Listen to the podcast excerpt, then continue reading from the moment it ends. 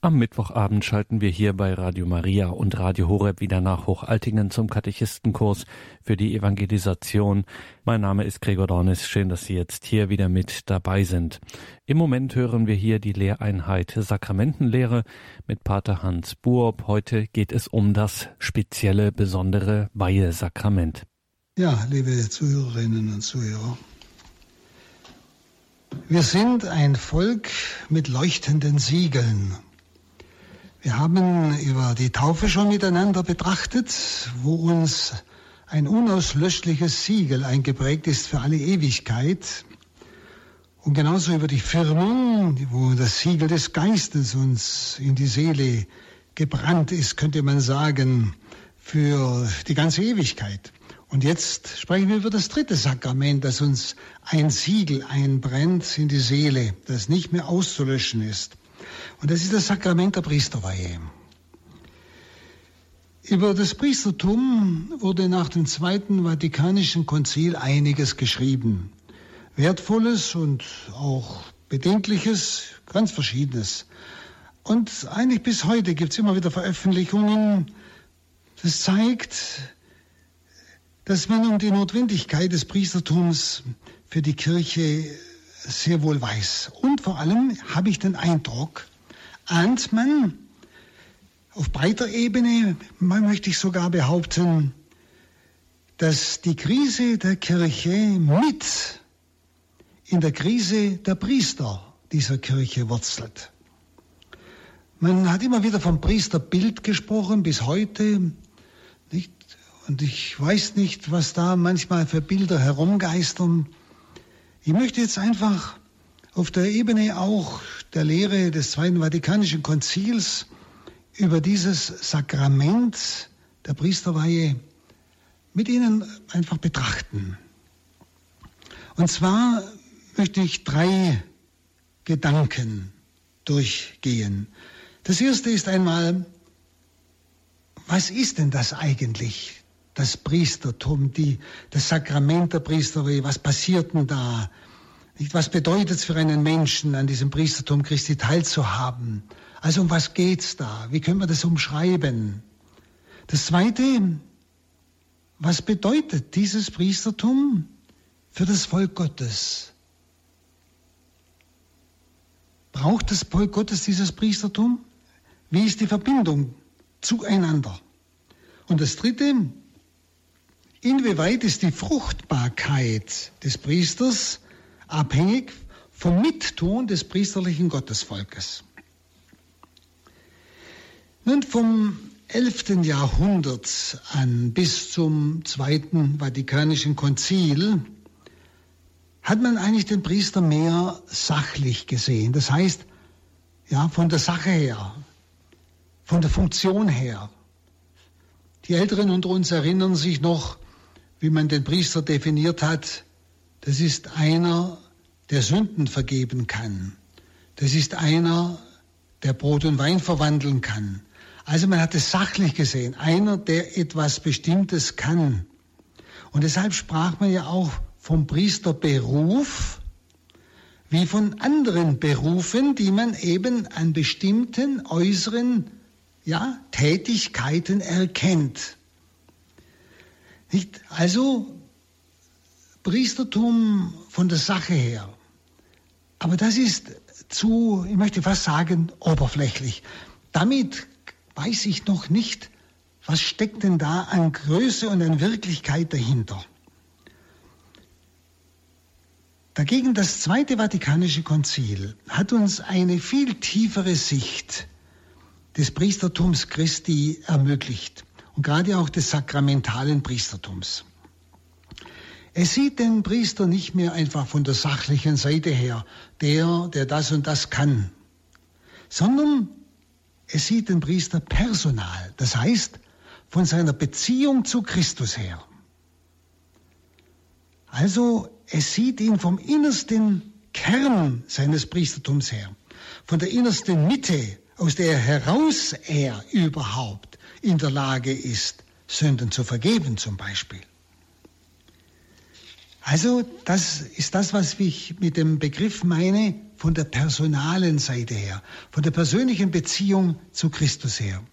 Denn wissen Sie, Priester sein ist eigentlich, verstehen Sie es richtig, ist kein Beruf in dem Sinn, wie ich es vorhin gesagt habe. Ein Beruf, den man lernt, wo man bestimmte Fähigkeiten sich aneignet, den man zeitweise ausübt, dann hat man wieder sein privates Leben.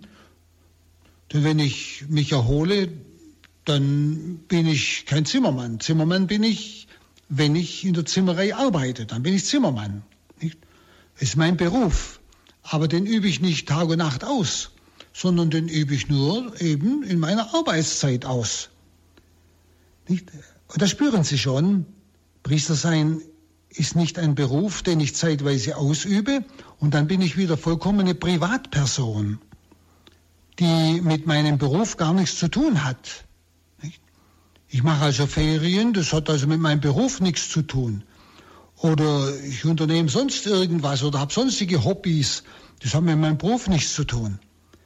Sehen Sie, da merken Sie, das hat mit Priestersein eigentlich keine Berührung. Priester sein ist kein Beruf in diesem Sinne. Priester sein ist eine Lebensform. Eine Lebensform, die alle Phasen meines Lebens umschließt. Ich bin immer Priester. Ob ich schlafe, ob ich arbeite, ob ich sündige, ob ich dies oder jenes tue, es ist immer das Tun eines Priesters. Das ist genauso wie mit unserem Christsein. Sie können ja auch nicht sagen, ich bin von Beruf Christ, oder? Sie können auch nicht sagen, ich übe mein Christsein aus am Sonntag, aber sonst bin ich Privatperson und tue, was ich will. Sie sind immer Christ. Und was Sie tun, tun Sie als Christ. Und wenn Sie sündigen, sündigen Sie als Christ. Und das ist was anderes, als wenn ein Heide sündigt. Ist doch auch wohlverständlich. Sehen Sie, das ist eine Lebensform. Ich bin bei allem, was ich tue, bin ich Priester. Damit Sie den Unterschied verstehen, den ich da eigentlich äh, meine, mit, wenn ich sage, Priester sein ist kein Beruf in diesem genannten Sinne, sondern ist eine Lebensform. Aber eine Lebensform eben, die mein ganzes Leben bestimmt. Ich kann mich von meinem Priestertum nicht mehr verabschieden. Ich kann nicht mehr sagen, ich bin jetzt ein Heide oder ich lebe jetzt privat und das hat mit meinem Priestertum, was ich jetzt tue, überhaupt nichts zu tun. Doch, es ist immer das Tun eines Priesters und hat entsprechend auch einen Sinn. Und so, wie Sie als Christ es auch sagen können. Sie, tun, Sie handeln immer als Christ. Nicht? Es ist also immer ein Leben im Sinne Christi für die Kirche. Ganz gleich, auch wenn ich ganz weltliche Dinge tue. Deshalb jetzt die erste Frage. Worin besteht nun diese personale Beziehung zu Christus? Also dieses Wesen des Priesterseins. Oder fragen wir mal anders, was ist eigentlich in der Priesterweihe geschehen? Was ist da passiert? Da habe ich ja nicht bloß einen Auftrag bekommen oder irgendetwas, wie soll ich sagen, äußerliches, sondern es ist wie bei der Taufe. Schauen Sie, bei der Taufe sind Sie zu etwas vollkommen Neuem umgewandelt worden. Taufe war Wandlung. Ihr ganzes Wesen wurde zu einem neuen Sein umgewandelt. Wie Paulus sagt, Sie sind eine vollkommen neue Schöpfung. Nicht repariert, nicht geflickt, sondern eine vollkommen neue Schöpfung. Das war in der Taufe. Nicht? Und so ist auch in der Priesterweihe eine Umwandlung. Nicht? Das, und auf das wollen wir einmal schauen. Das Vatikanum drückt das so aus, der Priester ist auf eine neue Weise eins geworden mit Christus. Der Priester ist auf eine neue Weise eins geworden mit Christus. Schauen wir zuerst einmal auf das Wort eins geworden mit Christus. Was meint denn das?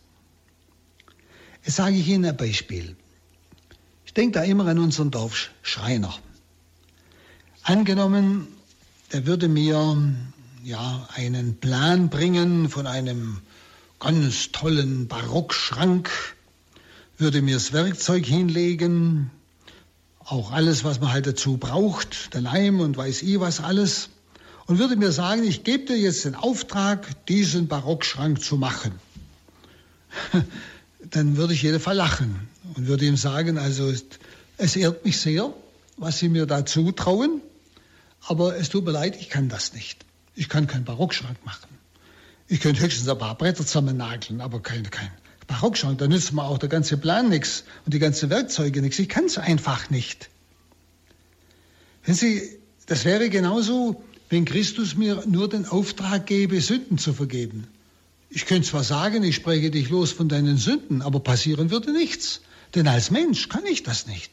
Ich müsste Jesus sagen, es tut mir leid, du hast mir einen tollen Auftrag gegeben, aber das kann ich nicht.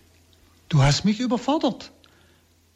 Du hast mir einen Auftrag gegeben, den ich als Mensch nicht ausführen kann.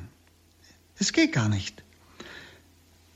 Zum Beispiel, wenn ich jetzt wieder den Schreiner hernehme, um das nun zu können, was der mir da zutraut, müsste ich ja mit ihm total eins werden. So eins, dass sein Können mein Können wäre. Aber so etwas gibt es nicht unter uns Menschen, oder? Ich kann höchstens bei ihm lernen durch die Jahre und es mir aneignen. Das ist was anderes. Er müsste mit mir eins werden und ich mit ihm, dass ich dasselbe kann wie er, was eben unter Menschen nicht möglich ist. Sehen Sie, genauso kann man sagen, nützt mir auch sogar die Vollmacht Gottes, wenn er das mir sagen würde, zum Beispiel sein Wort zu verkünden, das Menschenherzen verwandelt, das nützt mir nichts. Meine Worte verwandeln keine Menschenherzen. Oder der Auftrag oder sogar Vollmacht, die er mir geben würde, Sünden zu vergeben, oder wie wir es so sagen, in der Eucharistie Brot und Wein zu verwandeln. Ich müsste ihm einfach sagen, ich, das kann ich als Mensch nicht. Als Mensch habe ich die Fähigkeit nicht. Schauen Sie, und jetzt kommt's. Um das nun zu können, und das geschieht in der Priesterweihe, muss ich mit Christus eins werden. Ich muss mit ihm ein Ich werden. Das ist unter Menschen nicht möglich. Es ist möglich zwischen Mensch und Gott. Und das ist eine totale Umwandlung. Nicht? Da merken Sie, das ist nicht einfach ein Auftrag von außen, denn den kann ich von meinem Wesen her nicht ausführen. Er, er muss in mein, mein ganzes Wesen umwandeln. Ich muss umgewandelt werden in Christus. Ich muss so mit ihm eins sein, dass seine Sendung meine Sendung ist. Dass seine Vollmacht, die er vom Vater hat, meine Vollmacht ist. Dass mein Wort dasselbe bewirkt wie sein Wort. Das heißt, wo sein Wort und mein Wort zusammenströmen, zusammenfließen. Wo gleichsam mein Mund sein Mund ist. Eins mit Christus. Und schauen Sie, deshalb schreibt das Zweite Vatikanische Konzil, der Priester handelt in persona Christi.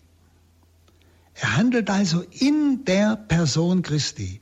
Nicht stellvertretend für Christus, das kann er nicht oder mit Christus zusammen so nebendran, könnte man sagen, sondern in der Person Christi. Christus und ich sind ein Ich geworden. Also das Wort Christi ist zugleich mein Wort und mein Wort ist sein Wort. Sein Priestertum ist mein Priestertum. Seine Sendung, die er vom Vater hat, ist jetzt meine Sendung. Und diese Sendung geschieht von Gott her, unwiderruflich und reuelos. Das ist das unauslöschliche Siegel. Ich bin eins geworden mit Christus, also umgewandelt worden. Das ist geschehen im Sakrament der Priesterweihe. Und diese Sendung, die er mir gegeben hat, diese Teilhabe an seiner Sendung, beansprucht mich als Priester total und prägt mich. Und zwar mein ganzes Sein. Und er fordert deshalb auch eine auf Unwiderruflichkeit hin orientierte Entscheidung. Schauen Sie deshalb auch ein Priester, der sein Priestertum nicht mehr ausübt, und, wie man so sagt, laisiert wird von der Kirche und die Erlaubnis hat zu heiraten, er bleibt Priester in alle Ewigkeit. Er darf es nur nicht mehr ausüben. Das ist nicht mehr auszulöschen. Er ist eins geworden mit Christus. In diesem Sinne. Also es geht um eine Prägung in der Priesterweihe der gesamten menschlichen Person und um ihre endgültige Indienstnahme durch Christus. Wissen Sie, das schließt eigentlich aus das priesterliche Amt, wenn wir es mal so sagen wollen, nur als Job oder als bloße Funktion zu verstehen. Also wie gesagt, als ein Beruf, den ich so nebenher ausübe, nicht? So als Freizeitpriester, wie man manchmal schon gefordert hat, nicht? Nicht? Oder der Diakon, das ist ja die Vorstufe zum Priestertum, ist ja auch schon Teilhabe am Priestersein, nicht? Wenn es heißt, er ist nebenamtlich äh, Diakon, dann übt er sein Diakonat innerhalb des kirchlichen Bereiches nebenamtlich aus. Aber in seinem Hauptberuf, in seinem normalen weltlichen Beruf ist er genauso Diakon. Er handelt dort nicht mehr als nur Christ, entschuldigen Sie richtig, wenn ich das sage nur, sondern als Geweihter, als Diakon. Sehen Sie, da zeigt sich ganz deutlich. Also der Priester nimmt teil an dem ein für alle Mal des Priestertums Christi. Und das schließt natürlich nicht aus, dass der Mensch, der Priester als, als Mensch auch schwach werden kann. Und deshalb, weil ihm Christus so viel anvertraut hat, muss er ein demütiger Mann sein, mindestens sich darum bemühen und täglich um die Gabe der Treue den Herrn bitten. Das ist der eine Teil von dem, was das Vatikanum sagt. Der Priester ist auf eine neue Weise eins geworden mit Christus. Vielleicht ahnen Sie etwas davon, gerade wenn man es vergleicht mit der Taufe. Da sind wir ja auch eins geworden mit dem Leib Christi. Und deshalb heißt die, die, die Formulierung noch, er ist auf eine neue Weise eins geworden mit Christus. Auf eine neue Weise. Warum neue Weise?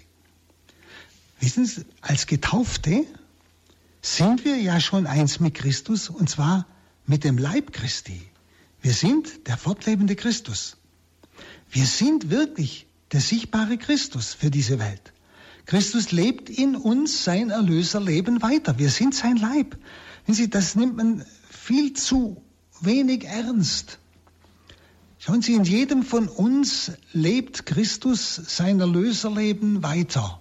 Im einen arbeitet er weiter wie in, wie in Nazareth, im anderen ja, da schläft er auch weiter oder er erholt sich weiter oder er leidet weiter oder er freut sich weiter und so weiter. Also in jedem vollzieht Christus einen Aspekt seines Erlöserlebens. So konkret sind wir sein Leib. Und so leidet er auch sein Leiden weiter. Obwohl er leidensunfähig ist im Himmel, kann er in seinem Leib, der wir sind, kann er sein Leiden fortsetzen. Ja? Er, deshalb, er leidet im Leidenden. Er, es ist sein Leiden, wenn es um Christen geht. Und jetzt auf eine neue Weise eins geworden sein mit Christus, nicht? heißt, der Priester ist eins geworden mit dem Haupte Christus. Durch die Taufe sind wir eins mit dem Leib. Wir sind der Leib Christi. Sind. Nicht bloß bedeuten. Wir sind der Leib Christi. Der Priester ist auf eine neue Weise eins geworden mit Christus, nämlich mit dem Haupte Christus. Sodass, wenn Priester und Volk Gottes zusammen sind, wie im Gottesdienst, ist der ganze Christus sichtbar gegenwärtig.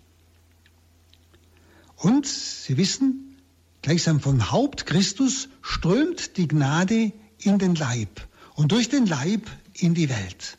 Also von Christus her, durch uns die Glieder seines Leibes zu allen Menschen in der Welt. Das ist der Weg der Evangelisation. Das ist der Weg der Gnade. Das Haupt, was der Sinn des Hauptes ist, das Haupt gibt sich hin für das Leben des Leibes. Das hat Christus getan, als Haupt seiner Kirche. Der Priester nimmt nun teil an diesem Hauptsein Christi. Und zwar so, wie wir als Getaufte teilhaben am Leib Christi, also auch an seinem gesamten, ja, bis hin zum Leiden, so nimmt der Priester nun teil am Hauptsein Christi und an der, an der ganzen Funktion des Hauptes Christus. Und so wie das Haupt sich hingibt für den Leib und für den Aufbau des Leibes, Christus, so auch der Priester nun mit Christus zusammen gibt sich hin für den Leib. Er lebt jetzt für den Leib, also für die Kirche, für die Getauften.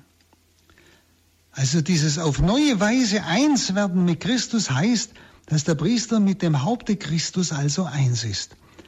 Dass er sich mit seinem ganzen Leben, seiner ganzen Person wie Christus, deshalb heißt ja in persona Christi, wie Christus für den Leib hingibt. Und das muss sich der Priester bewusst sein.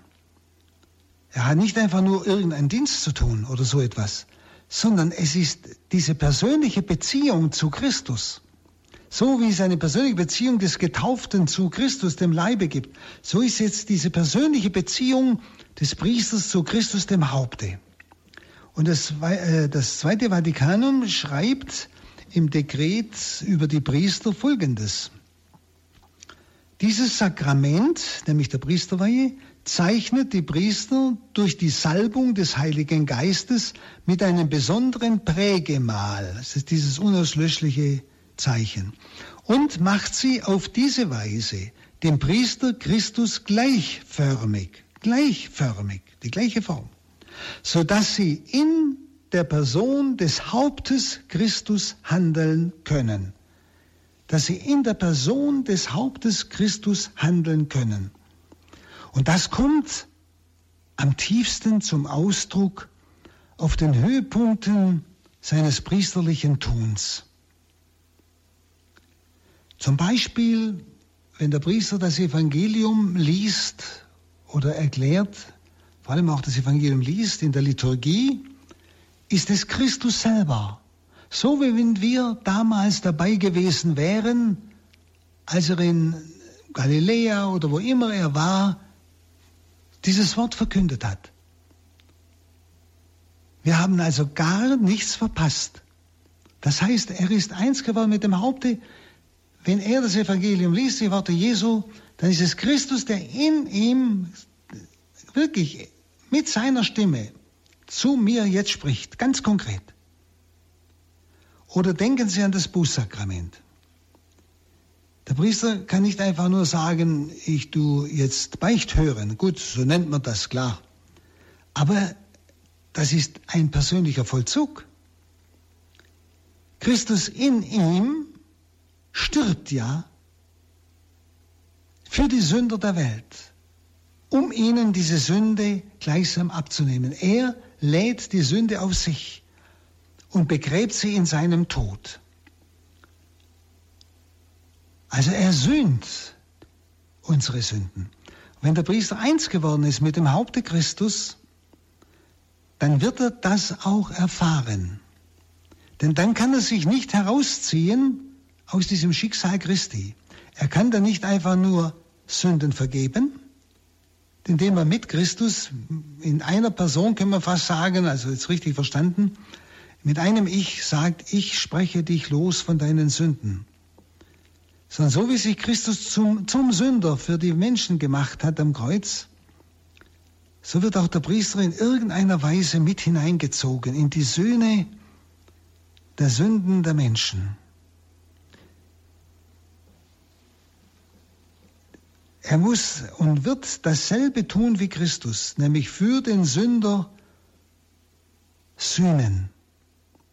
Und deshalb darf sich ein Priester auch nicht wundern, wenn er anschließend, wenn er Menschen von der Sünde befreit hat im Bußsakrament, wenn er da vielleicht manches erlebt, manches Leidvoll erlebt, vielleicht Missverständnis, Verleumdung oder sonst etwas oder sonstige Dinge, ja, die einfach mit, mit dieser Söhne zu tun haben. Schauen Sie, der heilige Vinzenz Palotti, der hat den Brie uns Priestern den Rat gegeben, wir sollen ganz schweren Sündern keine zu schwere Buße aufgeben, sondern selbst ein Teil der Buße tragen. Das hat damit zu tun, dass ich mich nicht rausnehmen kann. Ich bin mit Christus eins geworden Und deshalb werde ich auch mit hineingezogen in dieses Erlösergeschehen. Oder der Pfarrer von Ars äh, berichtet ja, dass er, wenn er nachts sehr viel zu leiden hatte und vom Satan massiv angegriffen wurde, dann wusste er schon, dass am anderen Tag ein großer Sünder kommt, der weit von Gott entfernt ist. Also es war immer ein Zusammenhang seines Leidens und mit der Größe der Sünde derer, die zu ihm gekommen sind und die er wirklich von der Sünde befreien durfte. Nicht? Also gerade im Bußsakrament drückt sich das ganz deutlich aus, dieses ein, auf neue Weise eins geworden sein mit Christus dem Haupte. Dass der Priester wirklich nicht sagt, Christus sprich dich los von deinen Sünden, sondern ich spreche dich los von deinen Sünden. Nicht? Der Mensch könnte das ja nie sagen, weil er vollkommen auf diese neue Weise mit Christus dem Haupte eins geworden ist. Schauen Sie, das Gleiche sehen Sie bei der Eucharistie, wo der Priester auch nicht sagt, das ist der Leib Christi, sondern er sagt, das ist mein Leib, der für euch hingegeben wird, wird. Also wenn ich mit Christus eins bin, dann gilt das auch für mich. Wenn ich mit dem Haupte eins bin, dann gilt das auch für mich. Dann sage ich denen, die jetzt mit mir die Eucharistie feiern, für den Priester in der Gemeinde, ja die Gemeinde, sage ich genau dasselbe. Das gilt für mich. Das ist mein Leib. Ich kann mich nicht mehr herausnehmen. Ich kann mich nicht mehr trennen von Christus. Nicht? Das ist mein Leib, der für euch hingegeben wird. Wird. Also, er liefert sich aus den Menschen. Er gibt sich hin, wird. Das heißt, den ganzen Tag jetzt, diese Zeit nachher, stehe ich euch zur Verfügung. Sicher hat jeder Priester, weil er Mensch ist, auch Grenzen. Das, ich meine, das weiß ja auch jeder. Aber er hat diese Bereitschaft, sich für den Leib hinzugeben. Und er drückt das in der Eucharistie aus. Er drückt genau das aus, was das Vatikanum sagt. Er ist eins geworden mit dem Haupte Christus. Und er kann sich nicht mehr trennen von diesem Haupte Christus. Und wenn sich das Haupt hingibt in der Eucharistie, dann ist er mit gemeint. Ja, das ist mein Leib, der für euch hingegeben wird. Es gilt also für Christus und für den Priester. Also, so wie wir dann Christus essen in der Eucharistie, in der Kommunion, so sagt der Priester, dürft ihr mich heute essen, eben essen im Sinne von in Anspruch nehmen. Wissen Sie, und das hat natürlich Folgen für sein Leben. Und da merken Sie, das ist nicht einfach ein Beruf, es ist eine Lebensform. Ich werde mit hineingenommen in das Schicksal Christi. Und der Bischof bei der Priesterweihe drückt das ja auch entsprechend aus, nämlich ahme nach, was du vollziehst. Ahme das nach, was du vollziehst. Und er vollzieht, das ist mein Leib, der für euch hingegeben wird. Und er soll das nachahmen. Das, was Christus auch getan hat, sich hinzugeben. Das ist gar nicht immer so einfach. Hingeben für die Menschen. Er darf sich also keinem Menschen verschließen, heißt das. Er muss für alle offen sein, da sein, vor allem für die Armen, Verachteten und Sünder. Eben im Rahmen des Menschenmöglichen, das muss man natürlich dazu sagen. Wir haben nicht die unendlichen Möglichkeiten wie Gott. Aber ich sage das nicht als Ausrede, sondern nur als vernünftige Anwendung. Ich glaube, Sie verstehen jetzt, warum ich am Anfang sagte, Priester sein ist kein Beruf, sondern Priester sein ist eine Lebensform, ist ein Hineingenommensein ja, in die Sendung Christi, ein Hineingenommensein in das Leidensschicksal, vielleicht sogar Todesschicksal Jesu.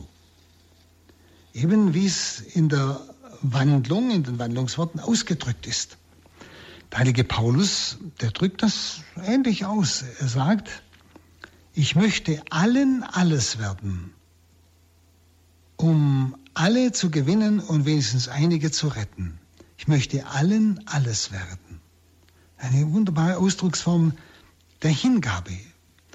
Vincenz Palotti hat es mit ganz schlichten Worten ausgedrückt. Dasselbe, nämlich Christi Leben sei mein Leben, Christi Leiden mein Leiden, Christi Sterben mein Sterben.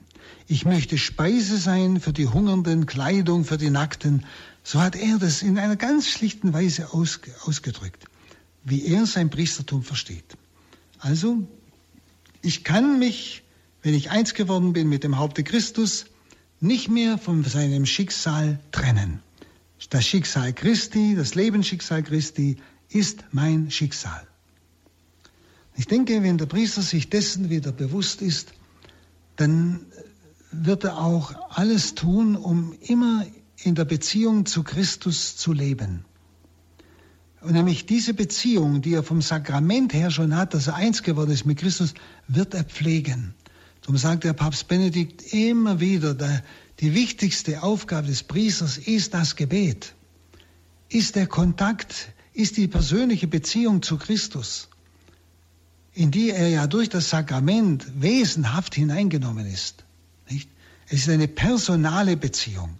Und aus dieser personalen Beziehung heraus vermag er, wie Christus, zu sagen, deine Sünden sind dir vergeben. Das ist mein Leib aus dieser personalen Beziehung, die in der Priesterweihe geschenkt geworden ist. Diese Einheit mit Christus eben auf neue Weise mit Christus dem Haupte. Wenn Sie einmal darüber ein bisschen nachdenken, Sie werden merken, über solche tiefe Wirklichkeiten unseres Glaubens zu sprechen, fehlen einem einfach Worte. Man muss vielleicht Bilder nehmen, wie ich es jetzt versucht habe, aber man kann es letztlich nicht voll ausdrücken. Aber ich stelle immer wieder fest, dass glaubende Menschen etwas ahnen von dem, was Priestersein ist. Es geht nicht darum, den Priester zu verehren als, als Mensch oder sowas, sondern das Priestersein, das, was Christus in ihm bewirkt hat, das einmal zu erkennen. Und wichtig ist, dass der Priester selber diese Größe, was ihm gegeben ist, für die Kirche einmal sich bewusst wird, immer wieder bewusst ist. Dass er nicht mehr sich selber lebt, sondern eigentlich ganz und gar mit dem Schicksal Christi verbunden für die Kirche lebt, für den Leib lebt. Dass er nur noch ein Interesse hat, dass der Leib lebt indem er ihm durch die Sakramente das Leben zuführt, durch das Wort das Leben zuführt, durch die Seelsorge das Leben zuführt, indem er seine Vollmacht einsetzt, um gebundene Glieder zu befreien, nicht? Um Heil zu schaffen, das Heil Gottes zuzuwenden über die Sakramente, über Sakramentalien, über das Gebet. Christus hat dem Priester unwahrscheinliche Vollmachten gegeben, wo und zwar in dem Sinn, dass Christus selber in ihm das alles tut. Nicht? Das ist das, was wir fast nicht ausdrücken können. Und wenn Sie so das Priestertum sehen, dann merken Sie, dass die Berufung zum Priestertum keine Privatsache eines jungen Mannes ist, sondern dass das eigentlich die Sache der ganzen Gemeinde ist. Denn dieses Priestertum ist ja einem Menschen anvertraut für die anderen. Ich kann ja niemals für mich selber Priester sein, nicht? Was ich kann, das ist, dass ich die Eucharistie feiern kann. Aber alle anderen Sakramente muss ich von einem anderen Priester empfangen. Ich brauche einen Priester, der mir meine Sünden vergibt. Oder in der Krankensalbung mir diese Gnade vermittelt des Heiles und der Heilung, nicht? Ich brauche also einen Priester. Nicht? Das sind alles Sakramente, die ich mir nicht selber spenden kann. Wir alle brauchen den Priester, alle. Nicht? Und deshalb ist es Sache der ganzen Gemeinde, wie Jesus sagt, den Herrn der Ernte um Arbeiter für seinen Weinberg zu bitten. Ich habe oft den Eindruck, die Gemeinden, die fordern zwar einen Pfarrer, die fordern zwar, dass da ein Gottesdienst ist, aber es fällt ihnen nicht im Schlaf ein, wirklich Gebetsstunden mal einzuführen und mal ernsthaft äh, um Priesterberufe zu beten, so wie es Rom jetzt den Bischöfen eigentlich äh, äh, gesagt hat und geschrieben hat. Sie sollen in den Gemeinden schauen, dass Gruppen da sind, Gemeindemitglieder, die eucharistische Anbetung erhalten und für Priester und um Priester zu beten. Denn das ist, wie sehen Sie, Sie beten ja nicht für irgendeinen jungen Mann, dass der besonders fromm wird, sondern Sie beten ja um das Priestertum für ihre Gemeinde.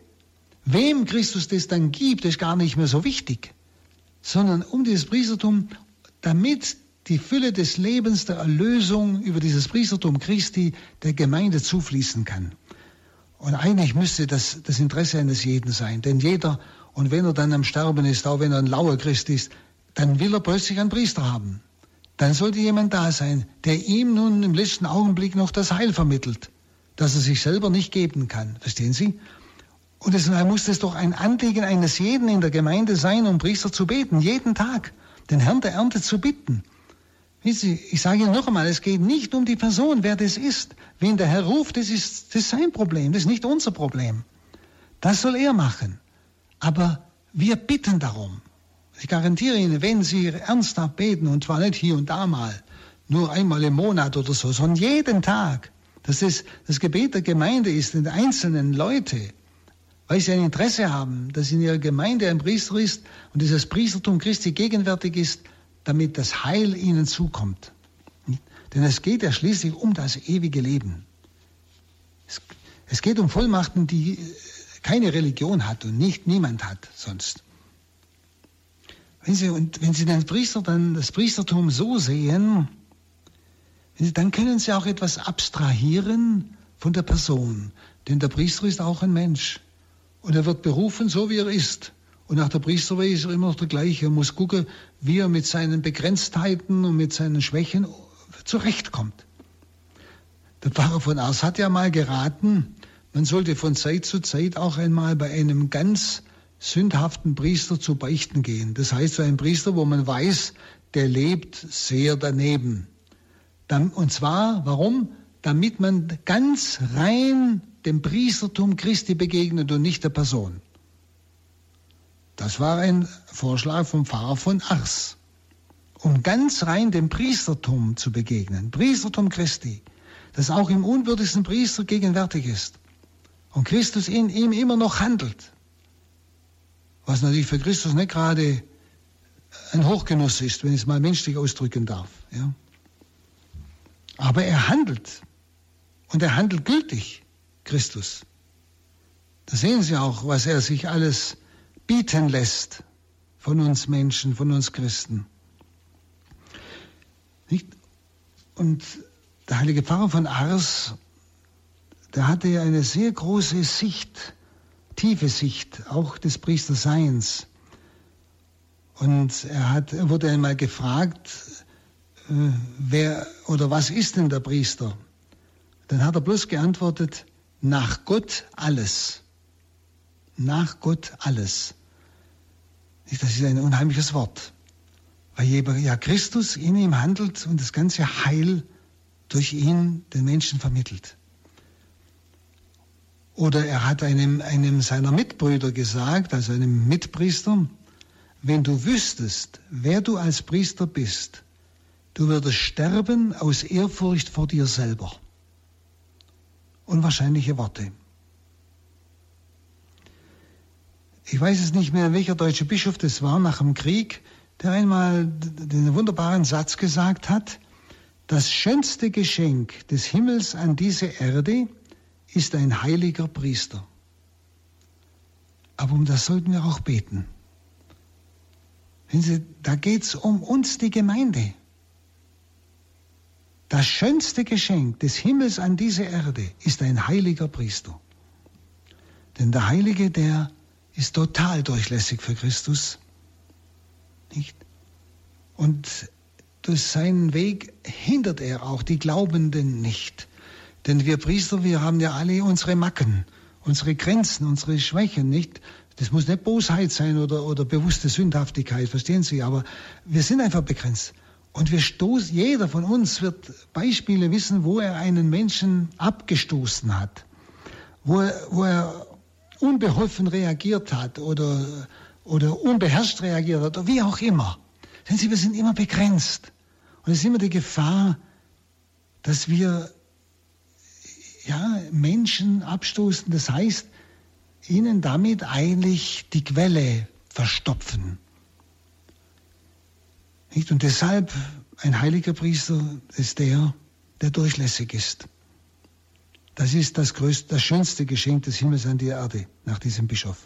Ein wunderschönes Wort eigentlich. Deshalb, das Ziel jedes Priesters muss es deshalb sein, Christus zum alleinigen Inhalt seines Lebens zu machen. Das muss ein dauerndes Bemühen sein, so dass er trotz seiner Fehler und Sünden, die er ja auch immer hat, er braucht, er braucht ja selber dauernd das Bußsakrament, dass er in aller Demut, wie Paulus sagen kann, ahmt mich nach, Brüder, wie ich Christus nachahme dass die Menschen spüren, er bemüht sich mit seinen ganzen Grenzen, Christus nachzuahmen. Dann wird sein Leben und sein Wort glaubwürdig. Und damit wird natürlich auch Christus glaubwürdig in dieser Welt. Das also ist jetzt ein Versuch, einmal das auszudrücken, was in der Priesterweihe passiert ist. Eine Verwandlung, umgewandelt auf neue Weise in das Haupt Christus. Und jetzt die zweite Frage, das ist jetzt etwas kürzer natürlich. Was bedeutet nun dieses Priestertum für das Volk Gottes? Ich habe ja gesagt, als Getaufte sind wir der Leib Christi. Sind wir das sichtbare Leib Christi. Und Christus lebt sein Erlöserleben in uns weiter. Und der Priester macht ja das Haupt Christus sichtbar. Wenn beide zusammen sind, ist der ganze Christus sichtbar. Und da spüren Sie schon, so wie eine ganz persönliche Beziehung zwischen Christus und Priester ist, so ist auch eine ganz persönliche Beziehung zwischen Priester und Volk Gottes, zwischen Haupt und Leib. Da gibt es keine Trennung. Das besteht wieder auf einer ganz persönlichen Beziehung, wo beide voneinander abhängig sind. Der Leib braucht die Kraft vom Haupt her. Aber das Haupt braucht wieder den Leib, um bestimmte, bestimmte Dinge auszuführen. Wenn wir es vom Bild her sehen. Und denken Sie mal dran, als Jesus in die Welt eintritt, also Mensch wird, sagt er, einen Leib hast du mir gegeben, Leib ist gemeint eine Menschennatur, siehe, ich komme deinen Willen, Gott zu erfüllen. Und dieser Leib, den Christus angenommen hat, diese Menschennatur, hat die Sünde der Welt auf sich genommen. Und indem Jesus diesen Leib der Sünde geopfert hat, hat er die Welt erlöst. Er konnte es, weil er zugleich Priester war. Wissen Sie, Priester und Opfer gehören zusammen. Wenn Sie Gott eine Gabe darbringen, ohne Priestertum, dann ist es noch eine Gabe, aber es ist kein Opfer. Und ein Priester, der nichts zu opfern hat, ist sinnlos. Der Priester ist wegen des Opfers. Opfer ist das, was Gott annimmt, was Gott annehmen muss, würde ich mal sagen. Nicht? Deshalb Priestertum und Opfer gehören zusammen. Christus war beides in einer Person. So hat er sich geopfert und als Priester sein eigenes Opfer dem Vater dargebracht. Und jetzt ist das geteilt. Das Volk Gottes ist der fortlebende Leib Christi, in dem Christus heute noch sein Erlöserleben fortsetzt, wie ich schon ein paar Mal gesagt habe. Und zwar zur Erlösung der Welt heute. Und alles, was also der Christ tut, von morgen bis zum Abend, ob er schläft, was immer er tut, wenn er es tut als Wille Gottes, wenn er versucht, immer im Willen Gottes zu sein, also einfach aus der Liebe zu handeln. Aus diesem Auftrag Jesu äh, zu handeln, nämlich den Weltauftrag zu erfüllen in seinem Beruf oder Familie oder wo immer er ist oder in seiner Berufung, was er auch hat und lebt, nicht? Dann hat er ja einiges dazu bringen als Gabe. Sein Leben ist eine Gabe. Man kann auch sagen, sein Leben ist manchmal sogar eine sehr, eine Opfergabe manchmal, wenn er durchs Leiden geht oder wenn ihm manchmal die Arbeit sehr schwer ist, wenn vieles von ihm gefordert wird, nicht? Aber es kommt immer auf das Maß der Liebe an. Also, die Gabe wäre da. Das ist der Leib. Das ist die Kirche. Alles, was wir tun, nicht? Das ist Gabe, nicht?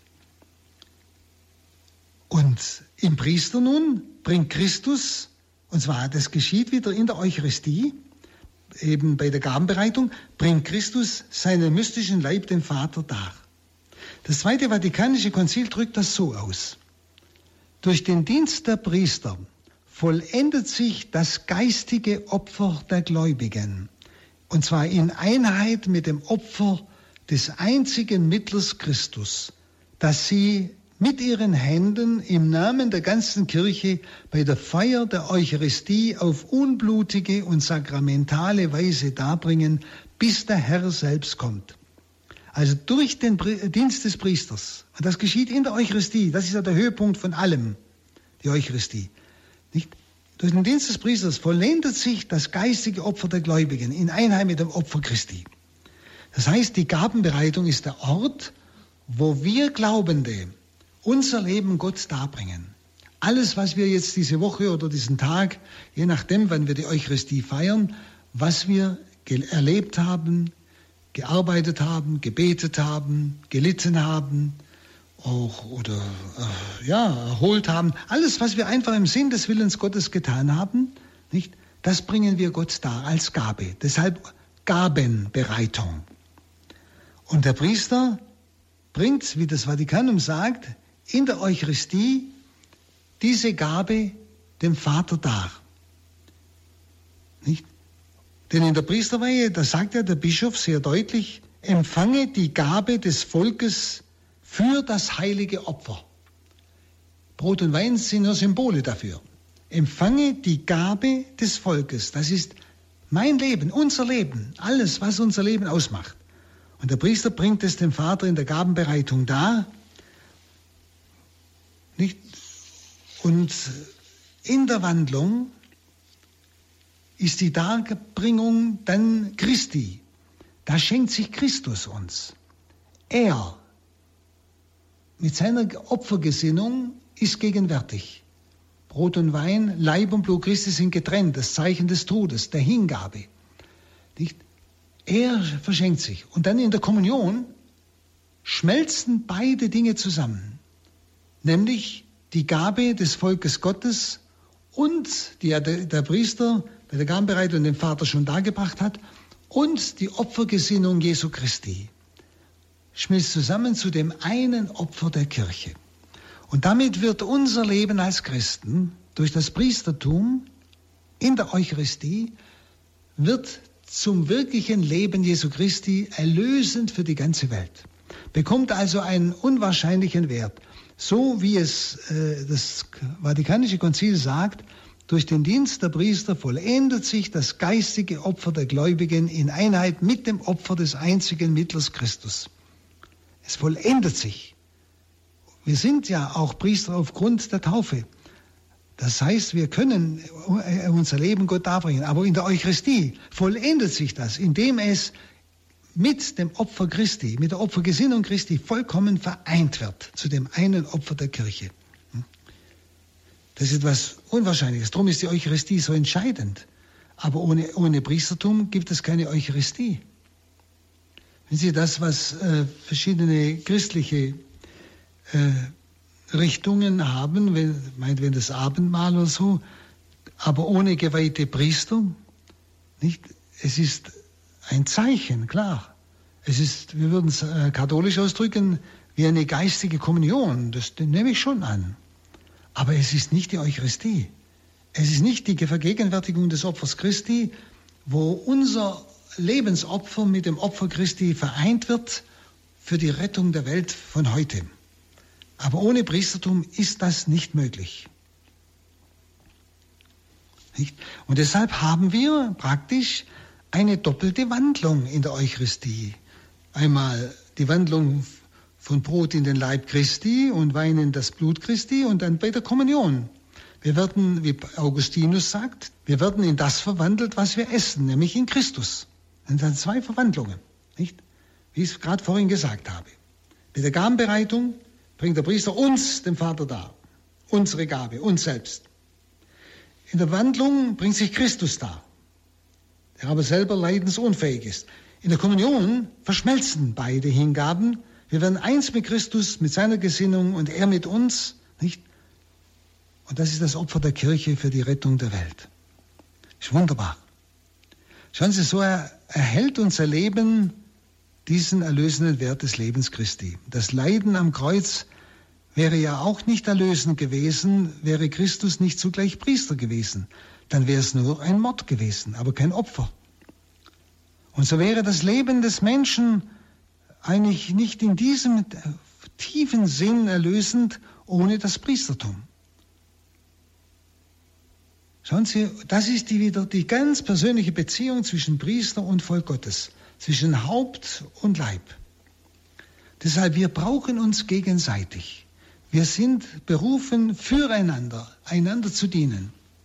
Der Priester soll dem Volk Gottes, dem Leib Christi, gleichsam die ganze Fülle der Erlösungsgnade zufließen lassen, zukommen lassen durch die Sakramente, damit der Leib Christi missionarisch sein kann, dass durch die Glaubenden an Ort und Stelle von Mann zu Mann das Wort Gottes weitergegeben wird. Durch ihr Leben und ihr Beispiel die Gnade der Erlösung weiterfließt zu den Menschen unserer Umgebung in die ganze Welt. Aber die Kirche kann nur missionarisch sein, der ganze Leib Christi kann nur missionarisch sein, wenn ihm die Gnade zugeflossen kommt. Und das ist der Auftrag des Priesters. Darum ist es immer ein nicht eine, etwas Herausgehobenes oder sonst was, sondern ein Dienst füreinander. Und je mehr man es als Dienst sieht, umso kleiner kommt man sich vor. Und jetzt noch das Letzte. Welche Rolle spielt nun der Leib auch für das Haupt? Welche Rolle spielt jetzt, äh, spielen die Christen, die Gemeinde in dem Fall bei einer Pfarrei, also spielen die Christen, die Getauften, welche Rolle spielen sie für den Priester, das, der am Hauptsein Christi teilnimmt? Also was bedeutet das Volk Gottes für den Priester? Wir haben ja gesagt, Sacerdos quia sacrificium. Priester, weil Opfer. Das heißt, Priester ohne Opfer ist wie ein Haupt ohne Leib. Aber ein Leib ohne Haupt nicht, ist auch genauso unmöglich. Und in dem Maß, wie das Volk Gottes sich als Opferlamm dem Vater darbringt, in dem Maß, wie es wirklich mit Christus lebt und in der Eucharistie sich darbringen lässt, um dem Maß wird auch das Priestertum des Priesters fruchtbar in Wort und Tat. Ganz praktisch. Das ist das, was Rom eigentlich jetzt erbeten hat von den Bischöfen in der ganzen Welt in den Gemeinden die Leute aufzufordern zur eucharistischen Anbetung für die Priester und um Priester. Für die Priester, das hört sich so an, dass die Leute sagen, oh, wie soll, soll man für die noch beten, die sollen für uns beten. Das tun sie auch. Wir haben ja den Auftrag, alles priesterliche Beten ist für das Volk Gottes. Das ist sowieso klar. Das ist die Aufgabe des Priesters. Christus hat für den Leib gelebt und der Priester hat für den Leib zu leben und zu beten. Das ist ganz klar. Aber es geht ja auch darum, zu beten für ihn, damit der Geist Gottes in seinem Wort mächtig gegenwärtig ist und in seinem Tun. Wenn Sie zum Beispiel jetzt am Sonntag oder am Werktag ganz gleich in der Kirche sind, im Gottesdienst, mit der Heiligen Messe, nicht? Und wenn Sie da wirklich bewusst für den Priester beten, um den Heiligen Geist, dass der Geist Gottes in seinem Wort gegenwärtig ist. Und wenn das die ganze Gemeinde tun würde, ich bin überzeugt, wir würden Wunder der Bekehrung erleben. Ich bin fest überzeugt. Aber wir lassen ja den Priester allein. Wir gehen in die Kirche, beten für unsere Anliegen und dann predigt er und dann hören wir halt zu, gefällt's uns, gefällt's uns nicht und dann gehen wir wieder, oder? Stimmt's nicht? Wenn Sie, statt dass wir missionarisch wären, wenn Sie, wir sind langsam ein lahmer Haufen geworden. Und wissen Sie, eine Kirche, die nicht mehr missionarisch ist, ist nicht die Kirche Jesu Christi. Und das gilt für jedes Glied am Leib Christi. Nicht? Und wenn die Kirche, dann wäre es so wichtig, dass ich für den Priester bete, dass der Heilige Geist durch ihn jetzt wirkt, durch sein Wort, dass in seinem Wort wirklich so eine Kraft ist, dass Menschen, die jetzt gegenwärtig sind, die vielleicht lau sind, gleichgültig sind, halt gerade nur so kommen oder, oder gerade bei Beerdigungen und Hochzeiten erst recht nicht, wo Leute kommen, die sonst nie kommen, dass er, dass der Geist Gottes in seinem Wort so wirkt, dass diese Menschen betroffen werden, dass Gott sie ansprechen kann. Schauen Sie, so ist der Priester abhängig vom Leib, so wie das Haupt abhängig ist vom Leib. So ist der Priester abhängig von den Getauften, von den Gläubigen. Das ist ein ganz tiefer Zusammenhang.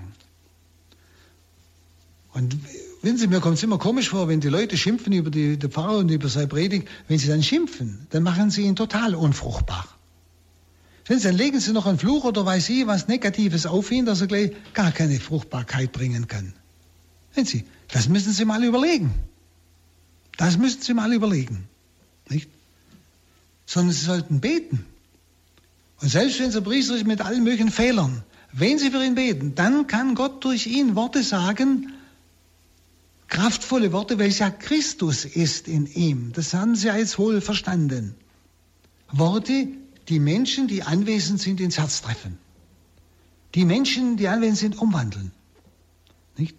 Oder wenn er dann auch draußen vielleicht Menschen anspricht in der Gemeinde, die gar nicht mehr kommen, dass er Wort, dass in seinem Wort so eine Kraft und Vollmacht ist, dass diese Menschen betroffen werden.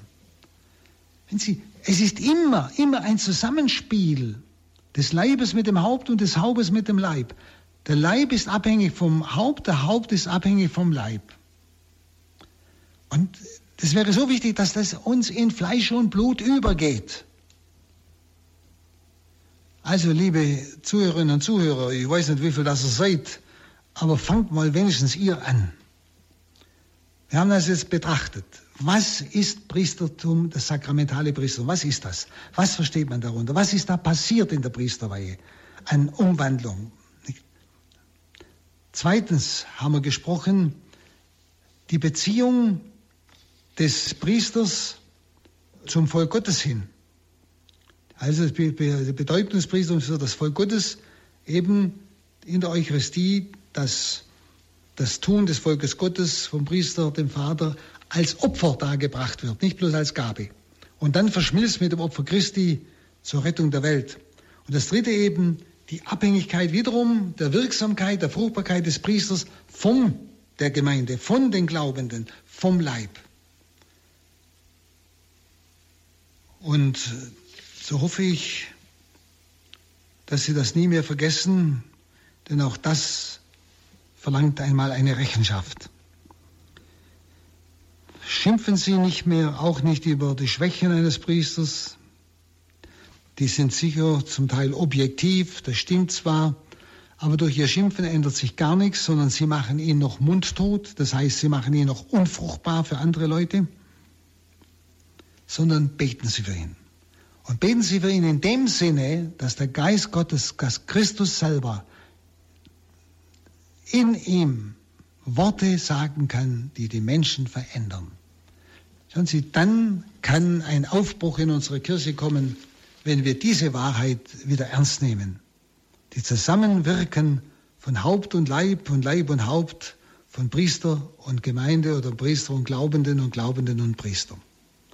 Dazu wünsche ich Ihnen Gottes Segen und vor allem, dass Ihre Vergesslichkeit in diesem Punkt aufhört. Dankeschön.